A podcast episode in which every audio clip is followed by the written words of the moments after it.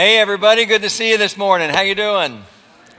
Good to see you. Welcome to all of you folks across the street, the video venue, and all of you who may be joining us online today. I'm not I'm not sure. I forgot to ask. I'm not sure who the online pastor is, but I'm sure they're awesome, whoever they are. And uh, they're there to serve you in any way possible. Grab your Bible or your phone or your iPad or whatever it might be, and go with me to the book of Revelation. When you get to the book of Revelation, I want you to find the third chapter, and we're going to spend our time in the first six verses of Revelation chapter 3 this morning as we continue this series called Dear Church. And of course, the tagline is seven letters to seven churches.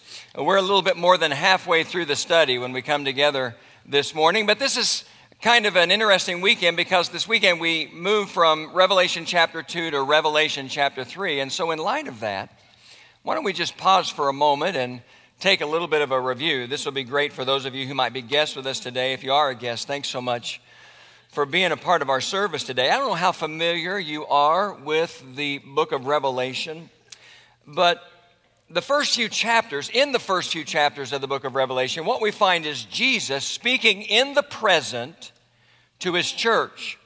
And that becomes really clear when you get to Revelation chapters 2 and 3, where we're studying, and we find the seven letters to the seven churches that we're talking about in this special study. Basically, here's what happened. During his ministry, the Apostle Paul founded the church in the city of Ephesus. And it was a powerful church, and it was such a strong church that they ended up taking the gospel, which is a word that means the good news. So they ended up taking the gospel, the good news, the saving message of Jesus Christ all throughout Asia Minor. Asia Minor is modern day Turkey for us. I'm going to be there in just a few weeks with some of you. We're going on a trip. We're leaving the day after Easter. We're going on a 10 day trip to Greece and to Turkey. And looking forward to that, we're going to be visiting some of the spots that we've been talking about during this study. But anyway, they ended up from Ephesus taking the gospel message of Christ throughout Asia Minor. And here's how we know that's true. Look at these words on the screen from Acts chapter 19 and verse 10. We've looked at these words uh, already a few times in this study, but let's be reminded. In fact, let's just read them together. Let me hear your voices. This went on for two years, so that all the Jews and Greeks who lived in the province of Asia heard the word of the Lord. Now, what Luke, who is the author of the book of Acts, is talking about when he says this went on is he's talking about the preaching and the teaching ministry of the Apostle Paul while he was in the city of Ephesus. Paul was a powerful preacher, he was a powerful evangelist, and he was a church planter. And I guarantee you, Ephesus was the first church that the first letter was written to in Revelation chapters 2 and 3. But I guarantee you that the other six churches that received letters were started by somebody who was either an associate of the Apostle Paul or somebody who was converted to Christ through the ministry of the Apostle Paul while he was in the city of Ephesus. And uh, that's how these churches came to be. Let me show you them on a map. We did this once before, but let me just show you the way they would appear geographically on a map. Uh, there you have them. There are the seven churches that we read about in Revelation chapters 2 and 3. And remember, I told you that most uh, Bible scholars believe that the reason why the letters are found in the order that they are in Revelation chapters 2 and 3 is that that was the order that the letters were literally delivered to them in ancient days. So that's why the letter to the church at Ephesus is first, and then you travel 40 miles north and you have the letter to the church in Smyrna, and then on up to Pergamum, and then you start south again Thyatira, Sardis, Philadelphia, and Laodicea. But here's the deal, folks. It had been, when we read these letters in Revelation, it had been about 40 years since the church in Ephesus had been started, and probably somewhere between 30 and 40 years since the rest of the churches had been planted. And over, the to- over time, churches sometimes change. Churches are like people uh, in certain ways, in that we all have personalities and characters that we develop over time. Some of it's good and some of it's not so good. And that was true of these churches, and that's why Jesus wrote these letters. He gave these letters to the Apostle John by revelation. Now, the Apostle John, at the time he received this revelation from Jesus that became the book of Revelation, was in exile on a tiny little isle in the Aegean Sea called Patmos. That's another place that we're going to visit in just a few weeks. How cool is that going to be? To be right there where John received the revelation. And uh, he wrote these letters down as a part of the overall book of Revelation, and then each one of these letters were taken by representatives from the churches when they visited John in exile, and they carried them back to their subsequent churches. Let me just say one more thing by way of introduction and review. Wasn't easy to live the gospel or preach the gospel or uphold the gospel during this period of time in history. We're talking roughly about the end of the first century. I mean, think about a couple of things with me. Jesus has come, but he's been rejected, he's been arrested, he's been beaten, and he's been brutally executed on the cross, which is indicative of the hostility of the world at that time toward Jesus. The apostles had received a commission from Jesus after his resurrection from the dead and before his ascension into heaven. They'd received a commission from Jesus to go into all the world and make disciples, and they were doing that. They had begun to do that, but one by one by one, they were all killed. Both history and tradition teach us that the Apostle John, who received and wrote down this revelation, was the only one of the original 12 apostles that died in natural death. The rest of them were martyred in a variety of horrific ways, whether it was crucifixion or stoning or being stabbed to death or on and on and on. John, the only survivor of the original 12, when he received this revelation, was an old, old man. He was, as I mentioned, in exile on the island of Patmos, and he was breaking rocks next to a lot of other prisoners just waiting until the day that he died. The church itself in the world, including these churches, was under persecution. And it was a fierce persecution. And that did different things to the churches, resulted in different characteristics and responses from the churches, some of it good and some of it bad. And Jesus recognized that and he recognized that if he wrote a letter to these churches dealing with their issues that those letters could be preserved through history and serve as examples for the church throughout all generations. And so that's why he wrote the letters. We've already looked at the letter to the church in ephesus the letter to the church in smyrna the letter to the church in pergamum the letter to the church in thyatira. And this weekend we're looking at the letter to the church in Sardis. And so, if you got your Bibles open to Revelation chapter 3, wherever you are, I want to invite you to stand with me like we always do for the reading of God's Word. If you're a guest, this is something we do every week. We stand in reverence and respect for God's Word, and we make the public reading of Scripture a significant part of our service. I'm, it's a short letter, just six verses. You follow along as I read. To the angel of the church in Sardis, write, these are the words of him who holds the seven spirits of God and the seven stars. I know your deeds. You have a reputation of being alive, but you are dead. Wake up, strengthen what remains and is about to die, for I have not found your deeds complete in the sight of my God. Remember, therefore, what you have received and heard, obey it and repent. But if you do not wake up, I will come like a thief, and you will not know at what time I will come to you. Yet you have a few people in Sardis who have not soiled their clothes. They, they will walk with me dressed in white, for they are worthy. He who overcomes will, like them, be dressed in white. And I will never blot out his name from the book of life, but will acknowledge his name before my God and his angels. He who has an ear, let him hear what the Spirit says to the churches. Okay, there it is. You can be seated. May God add his blessing to the reading and the hearing of his word. Let's talk for a moment about how this letter begins. Normally, I just pause in the public reading of the scripture to give you some comments about how Jesus identifies himself as the correspondent in the beginning of these letters, but I didn't do it this time because I wanted to give this a little bit more time. Verse 1 says, To the angel of the church in Sardis, write, stop right there. Remember, I told you in the beginning that that I don't believe is a reference to a literal angel. You could read these letters and think that maybe every church has its own guardian angel, and uh, I don't believe that's the case. I believe that's the Greek word angelos. It's translated angel, but it's also translated different things. I really think that that word is talking about the pastors, the leaders of the church. And so I guess in a sense you could say that every church has an angel and it's the pastor. but you knew that already, right?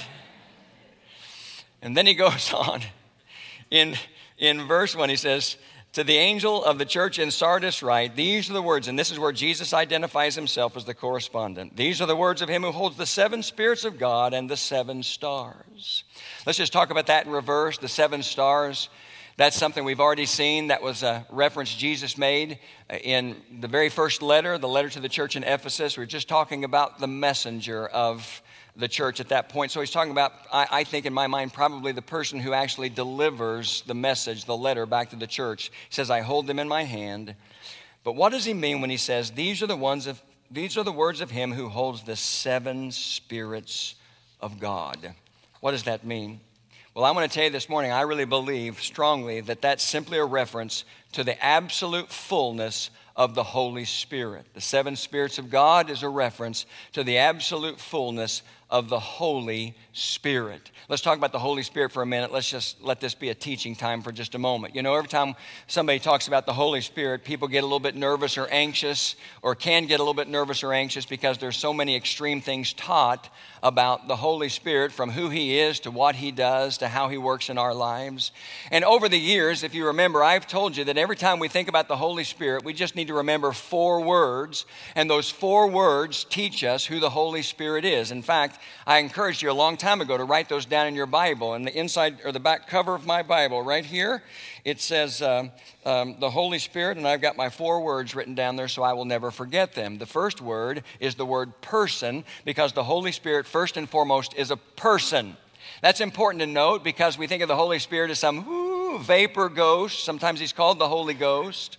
But he's a person, and we know that because he's referred to as a person over and over again in the scriptures. He's not some mystical vapor, somebody who's there, not there. He's a person, a person.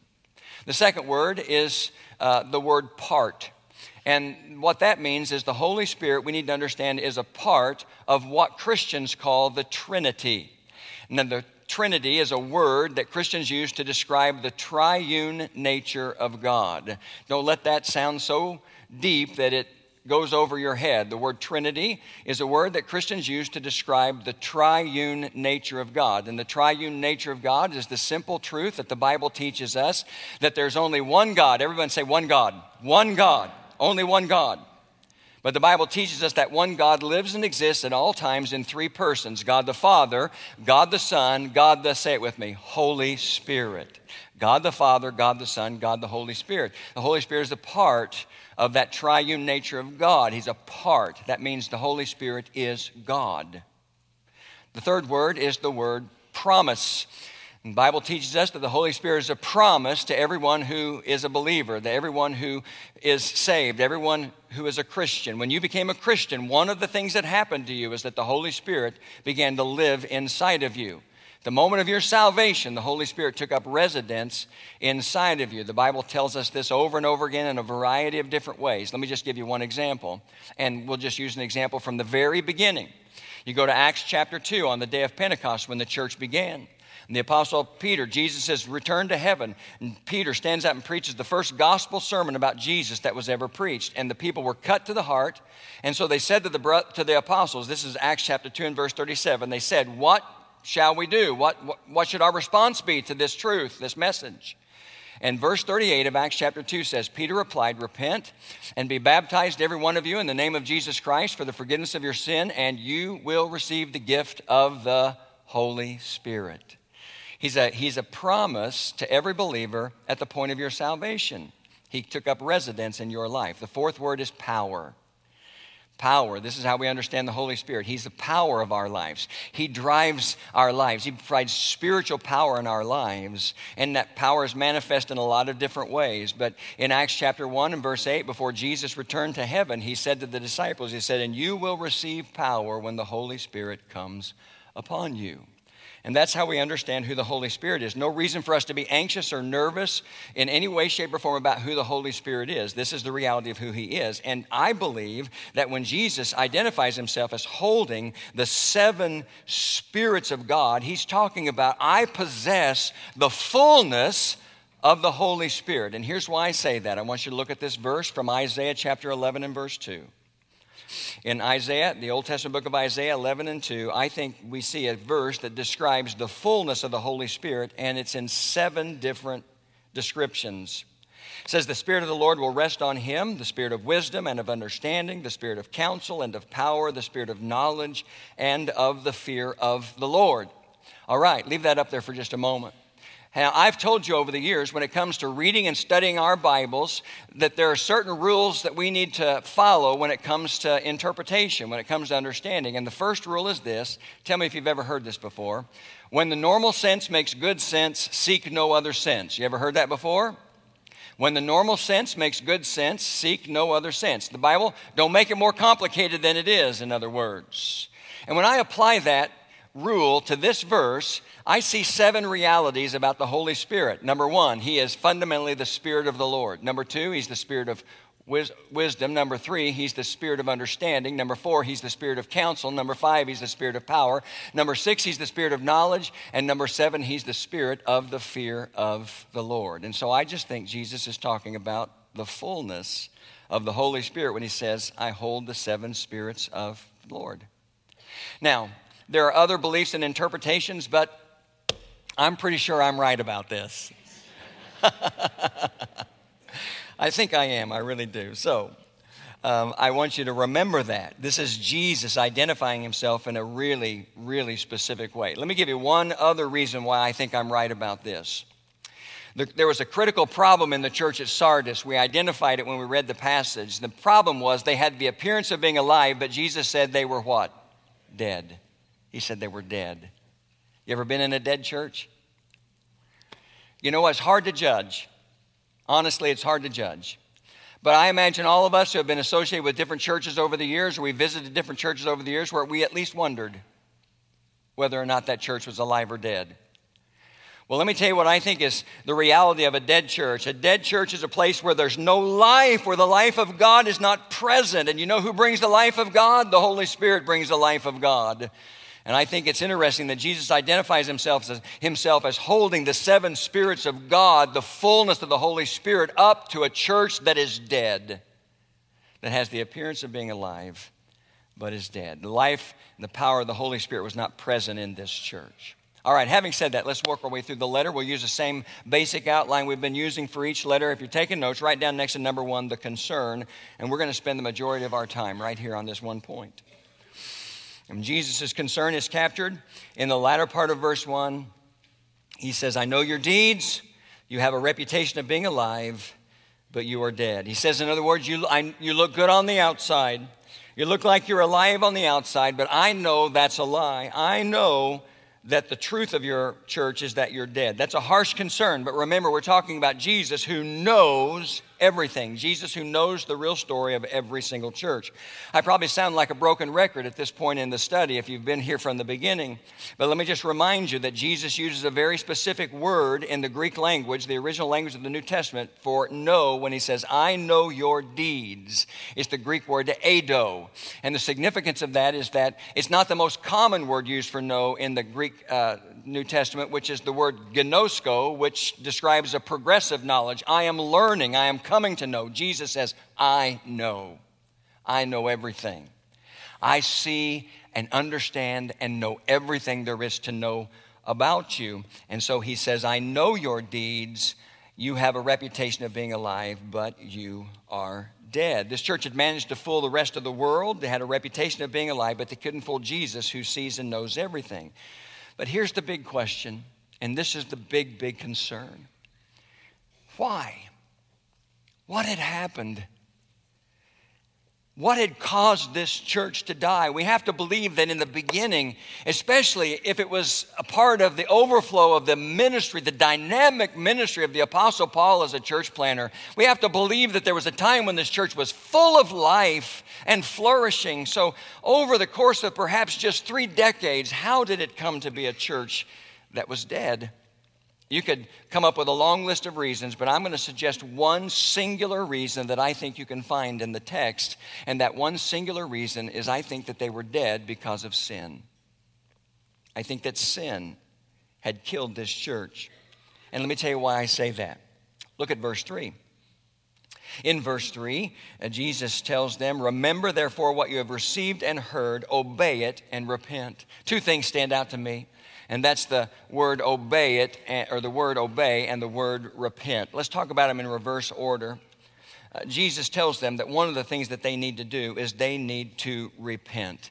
Now, let me tell you something, folks. The word repent in the Bible is always associated with sin, the repentance of sin. It's the Greek word metanoeo. I don't think we put that on the PowerPoint because we've talked about it before. It's the word metanoeo, and it literally means to change your mind. That's the meaning of the word repent when you encounter it in the Bible. But it means to change your mind, and the practical association with that is to change your mind in a way that changes your life, that changes the direction of your life. And so oftentimes we use the word turn to describe the meaning of the word repent because the word repent means, in essence, to turn away from sin and turn to God, to turn away from sin and turn back to God. And that's the reality here. And so Jesus says, You need to repent. He wouldn't say that to them if there weren't sin in their church. We don't say repent to somebody who doesn't have sin in their life. Repentance is associated with sin. And this is what we have to remember. The second thing that stands out to me in that verse 3 is he says, When you remember what you have received and heard, then you need to obey it. Obey it. And so, in essence, Jesus is saying you need to go back and remember the things from the beginning. You need to remember, in particular, the things that you have heard, which can only be a reference for the truth of God's word. And when you remember it, you need to obey it. Now, what's the opposite of obedience? It's disobedience. So, in essence, he's saying you need to get rid of the disobedience and get back to obedience. That's what's associated with sin. A lack of obedience leads to sin. Let me give you one more reason why I think that it was sin that had killed this church. Look at verse 4. This comes as a part of a brief commendation. There's not much commendation to the church in Sardis because they were dead, but there's a brief part in verse 4 when he says, Jesus says, Yet you have a few people in Sardis who have not, note this, he said, not soiled their clothes. Maybe your verse or your version of the Bible uses the word stained, stained or soiled their clothes. That's that's another great word in the original language of the New Testament. That's the Greek word maluno, and it literally means to pollute, contaminate, and defile. And when it's used in the New Testament, it describes people who have not kept themselves from the defilement of sin. Now, I want you to know something with me this morning. Let's just be honest together today. There are a lot of things that can cause a church to die. You know, churches die when, uh, when tradition becomes the only thing that they care about. Churches can die when they make the preservation of the past much more important than the ministry opportunities of the future. You ever been to a church like that that's still living in the past? I preached a revival years ago when I lived in Oklahoma in a little church in a little farm community in Missouri, in southeast Missouri. I preached a revival there. And I wasn't the one that they wanted to preach that revival. They had another guy scheduled, and he had a tragedy happen in his family. He gave them my name. They called me up at the last minute. I went to preach that revival, and it was the worst revival in the history of the Christian church. And I was a part of it because it was just so disorganized. But this was a church I got there in like 30 or 40 years before. They had a really dynamic preacher there, and the church experienced great growth. And they had they were on the cutting edge of all the ministry things that were going on in the local church, and just they were vibrant and they were alive and they were dynamic in that town. And they had shrunk down to next to nothing 30 or 40 years later. But you know, the only thing they would talk about was the past. What had happened in the past. Churches die when they make the preservation of the past more important than the opportunities that God gives them in the future. Churches die for lack of prayer. Churches die for lack of community. Churches die for lack of vision, for lack of mission. All those different things. There's a lot of different reasons why churches can die. But this church was spiritually dead, and the Bible makes it clear that spiritual death is always connected to sin. We don't know what form the sin took. It could have taken the form of error, the distortion of truth. It could have taken the form of compromise. It could have been other things, but spiritual death is always connected with sin. And so, what that does is that reminds us, and this is what we need to understand today it reminds us of how dangerous sin is. How dangerous sin is. And that's why we've always got to keep our guard up with regard to sin. I want to put a verse from Hebrews chapter 12 up on the screen. Hebrews chapter 12 and verse 1. The Hebrew writer says, Therefore, since we are surrounded by such a great cloud of witnesses, let us throw off everything that hinders, note this, and the sin that so easily entangles, and let us run with perseverance the race marked out for us. That one phrase there, and the sin that so easily entangles, that's a great description of the danger of sin. It has the ability to entangle our lives, and it does it in so many ways. It entangles us because it has power over our flesh, over our physical bodies. Sin causes us to do things or consider doing things or feel things that we would never, we never thought we would before. It entangles us because it's so close, it's inside of us. It entangles us because it mingles with every part of our lives. It weaves its way into the fabric of our motives and our actions and our thoughts, and you can go on and on and on. We need to see and understand the danger of sin. It's a dangerous, dangerous thing. Was so dangerous that it caused Jesus to write a letter to a church and said, I know that you have the appearance of being alive, but you're dead. You're dead. One of the most tragic days in history for England was August the 17th, 1662. It was tragic because that was the last day that certain pastors were ever going to be able to stand in front of their churches and preach to their people ever again because after that, they were either going to be exiled or executed. This was the result of something that was happening in England. A law in the government in England called the Act of Conformity. Through the years, there had been developing, developing in England churches and pastors that had been labeled as nonconformists. And basically, what that meant, they were nonconformists because they refused to conform to the dead church of England by conforming to the government prescribed liturgy of worship. Or, in other words, they refused to just read from a book and just go through the motions of looking religious instead of preaching the truth of God's word and worshiping God in spirit and truth. They said, No, we won't do it. We won't do it. And so they were labeled as nonconformists. Because of that, these pastors of these churches were either exiled or ex- executed. In fact, when it all came to fruition on after August the 17th, 2,500 of them were exiled and 3,000 pastors in England were executed.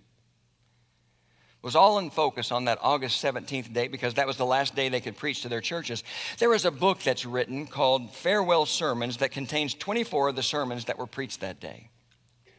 24 sermons from pastors who would never stand in the pulpit of their church again, never see their people again. It's interesting to note as you read through the sermons that they are not self serving. They're not filled with condemnation for the government. Most of the pastors stood up and things like, and said things to their people like, I'm not angry. Don't be upset with God. I, am not concerned about what happens to me. I'm concerned about what happens to you. And I just want to bring honor and glory to God. And those are the sentiments of the messages. But let me share a very small portion of one of the sermons that was preached that day. A pastor talking to the people in his church for the very last time. He said to them, You have experienced a calamity. This is a calamitous thing. This is a calamitous event. But then he went on to say, But understand, there is more evil in the least sin than in the greatest calamity. There is more evil in the least sin than in the greatest misery. Now, I hope we can understand and recognize what a profound statement that was because of how dangerous sin is. Listen to me, there's no such thing as a little sin. There's no such thing as a small sin, even though people like you and me, and I'll put myself on the top of the list, we sometimes like to categorize sin. This is a small sin, this is a big sin. I'm okay as long as, long as I only tread in the area of small sins. I'm not going to get over here into big sins. There's no such thing as a small sin because every sin has the power to destroy your life on some level at some point. And there's no such thing as a small sin because all sin can have a numbing effect on our lives to the point where we don't even recognize we're doing something wrong anymore. When I was a boy growing up in church, I remember being taught all the great stories of the Bible, the great stories of the Old Testament. I remember being taught the story of Samson. Do you remember the story of Samson? Who was such a great hero for God's people for a time. For a time, he was such a great hero for God's people. He started off so strong, but Samson was a man who loved to indulge himself. He was a man who loved to indulge whatever feeling, whatever desire, whatever passion he had in his life. Even though, if you remember the story, he had been set apart to God from birth. He had been set apart or, or, or made holy to God from birth. The very reason why Samson was not allowed to cut his hair was that was a part of a Nazarite vow that set him apart to God from the time of his birth. He started off strong, but then he got involved in all kinds of indulgences, and he really, really took a wrong turn in his life when he got involved with a woman named Delilah, who my NIV Bible identifies as a prostitute. He saw her one day and he just had to have her. Delilah was paid by the Philistines, who were the enemies of God and the enemies of God's people, to find out the source of Samson's strength, if you remember that story. And so when he would be alone with her, he would say, she would say, Samson, Samson. If you really loved me, if we really had an intimate connection, you would tell me the source of your strength. And let's face it, Samson was stupid along with everything else. And so the first time he said, Well, the source of my strength is if you tie me up with seven thongs, seven thongs that have never been dried, then all my strength will be gone. And so he fell asleep, and that's what she did. And then she said, Samson, the Philistines are upon you. And he woke up and he broke the thongs without any problem. And she said, Samson. or something like that you know, you need to tell me the source of your strength. And he said, Well, if you tie me with seven new ropes, then all my strength will be gone. He fell asleep and she did that. And she said, Samson, the Philistines are upon you. And he got up and the ropes were no problem. And the third time she said, You just need to tell me the source of your strength. And Samson wasn't very smart. He said, If you weave the seven braids of my hair into the fabric on a loom and you fasten it with a pin, I'll lose all my strength. And she, he fell asleep and he was a sound sleeper and she did that. He said, Samson, the Philistines are upon you. And he got up and he snapped the loom, no problem. And I don't know what, she just, she just pulled out all of her feminine wiles. And one last time, she asked him to tell her the source of his strength. And this time he did. That was in his hair. And that he was not allowed to cut his hair. You remember the story? He fell asleep and she cut his hair. Judges chapter 16 and verse 20 says this. This verse contains one of the saddest statements in all the Bible. It says, Samson, she, then she called Samson, the Philistines are upon you. And he awoke from his sleep and thought, I'll go out as before and shake myself free and here, free, and here it is. But he did not know the Lord had left him. Why? Because of the numbing power of sin. He didn't know that he had gone too far that he had said too much, that he'd taken a step of disobedience that changed his life. He did not know that the Lord had left him. But that's what sin does. And that's how it brings spiritual death into our lives, and that's how it brings spiritual death into the church. We can look like everything we're doing is right. We can look like we have all the signs of life, but be dead where it matters the most. And that's why it's so important for us to center our activities on the truth of God's Word when we gather together in, in corporate worship opportunities. That's why it's so important for us to put ourselves in positions of community and accountability with other believers and other people of faith. And that's why it's so important for God to be the highest priority in our lives. I could talk about this for a lot longer, but I've already talked too long, so we need to move on. I'm going to do these last three really quickly. I promise you we're going to get out on time. Write down next to number two the commendation. There is a brief word of commendation. I already mentioned that to you. First, we started with a concern, but there's a brief word of commendation in verse 4 where Jesus says, Yet you have a few people in Sardis who have not soiled their clothes.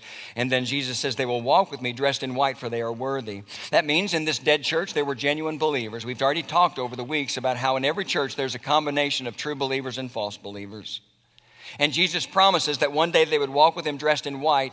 And Jesus is talking about white robes of purity. He's talking about purity. And so the bottom line is Jesus gives them a commendation and he tells them that those who live with a measure of holiness and a measure of purity in this world are going to experience the full measure of holiness and purity in the world that is to come. And that, of course, is heaven.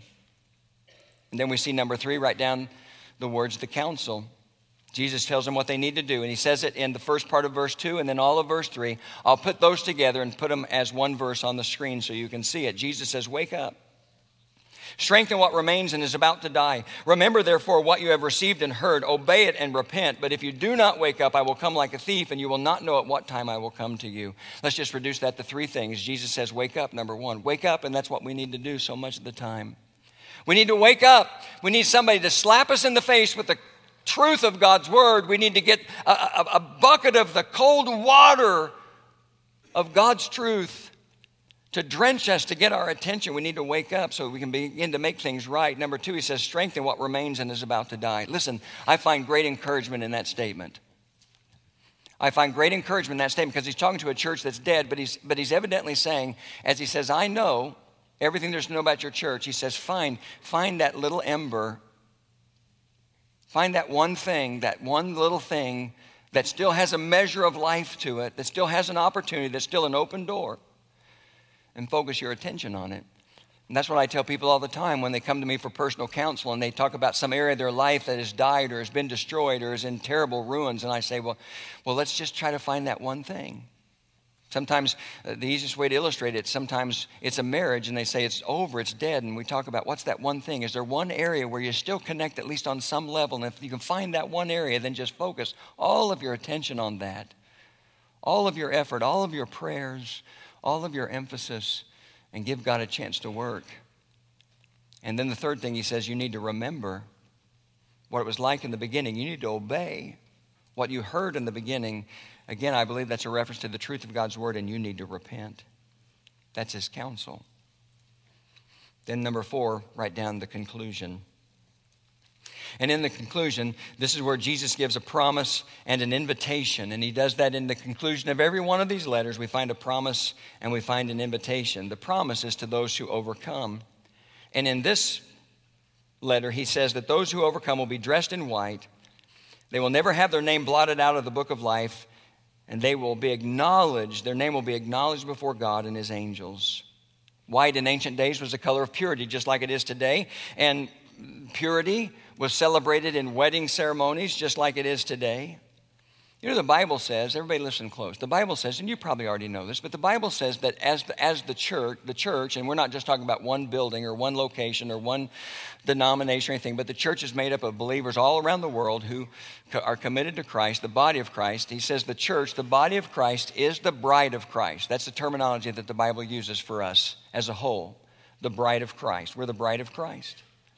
And the Bible says that one day the church, as the bride of Christ, is going to be joined together with Christ at the marriage supper of the Lamb. Lamb is a capital L. It's a reference to Jesus. Write down Revelation 19, verses 7 through 10. And that purity will be celebrated in that moment. And if you're an overcomer, you can count on that. And if you're an overcomer, you can count on the fact that your name is not going to be blotted out of the book of life. You can just be, you can count on the reality of eternal life with God. That's the promise to overcomers. And then the invitation is the same as it is in every letter. It's an invitation to pay close attention because he says, He who has an ear, let him hear what the Spirit says to the churches. All right, Brian's going to come and we're going to get ready to close. But before we do, let me just mention one other thing. I didn't say anything about the city of Sardis. We usually talk about the city when we do these letters. Let me tell you about the city of Sardis just for a moment. The city of Sardis, the truth is, the experience of the church in Sardis mirrors the experience of the city of Sardis itself because at one time, at one time, the city of Sardis was one of the greatest cities in the ancient world. It was the capital of what was known as the Lydian kingdom in ancient days, and it was a kingdom that was fabulously wealthy because of gold that they took out of a nearby river. In fact, there was so much gold in the river that historians say that it was like the bed of the river was, was just painted gold. There was that much gold there. And so they were fabulously, fabulously and incredibly wealthy. But the most distinguishing thing about the city of Sardis was that it appeared to be impregnable and impenetrable because it was built on a hill that stood 1,500 feet above the Hermus River Valley. And the hill it was built on had smooth, almost perpendicular rock walls on three sides. So there was really only one viable way to enter the city, and that was on the south side. And even then, you had to climb up a steep and a difficult path. And so it seemed impregnable and impenetrable to any enemy. Over time, the city grew and they expanded to the bottom of the hill. But whenever there was a threat, whenever an enemy came along, all the people of the city retreated to the top of the hill where they felt safe from danger. But even at that, the city of Sardis was conquered not once, but twice in the same way. First of all, by Cyrus the Persian, and secondly, by Antiochus the Great. What happened was they were so confident of their safety that they refused to put even one watchman on the different sides, the three different sides of the city that seemed impenetrable. They just watched the south side, the main entrance. And on both occasions, when Cyrus the Persian and when Antiochus the Great came and conquered the city, he just got skilled men to scale the walls slowly but surely, one step at a time, until they found themselves inside the city, which led to the conquer. So, how were they destroyed? They were destroyed by their overconfidence. They were destroyed because they didn't keep their guard up. There's a great, great analogy between that and the way sin destroys our lives. And it reminds us yet again of the great danger of sin. I want you to think for just a moment about that one area of your life where you think you are absolutely impenetrable when it comes to doing something wrong. What do you think is the strength of your life? It's my marriage. Nothing can ever happen to destroy my marriage. And I can't tell you how many times I've sat across the desk from somebody weeping, saying to me, Pastor, I never thought this would happen to me. Until they let their guard down, until they took their spouse for granted, until they wandered into a relationship with somebody else that seemed harmless at first, but turned into something destructive. My integrity I'll always be a man or a woman of integrity. There'll never be any gaps or, or openings there. I'll always guard my life in that area. And yet, overconfidence often leads to destruction. Sin has the power to destroy your life, it has the power to destroy your family, it has the power to destroy your church if you don't keep your guard up. That, perhaps to me, is the strongest lesson from the letter to the church at Sardis.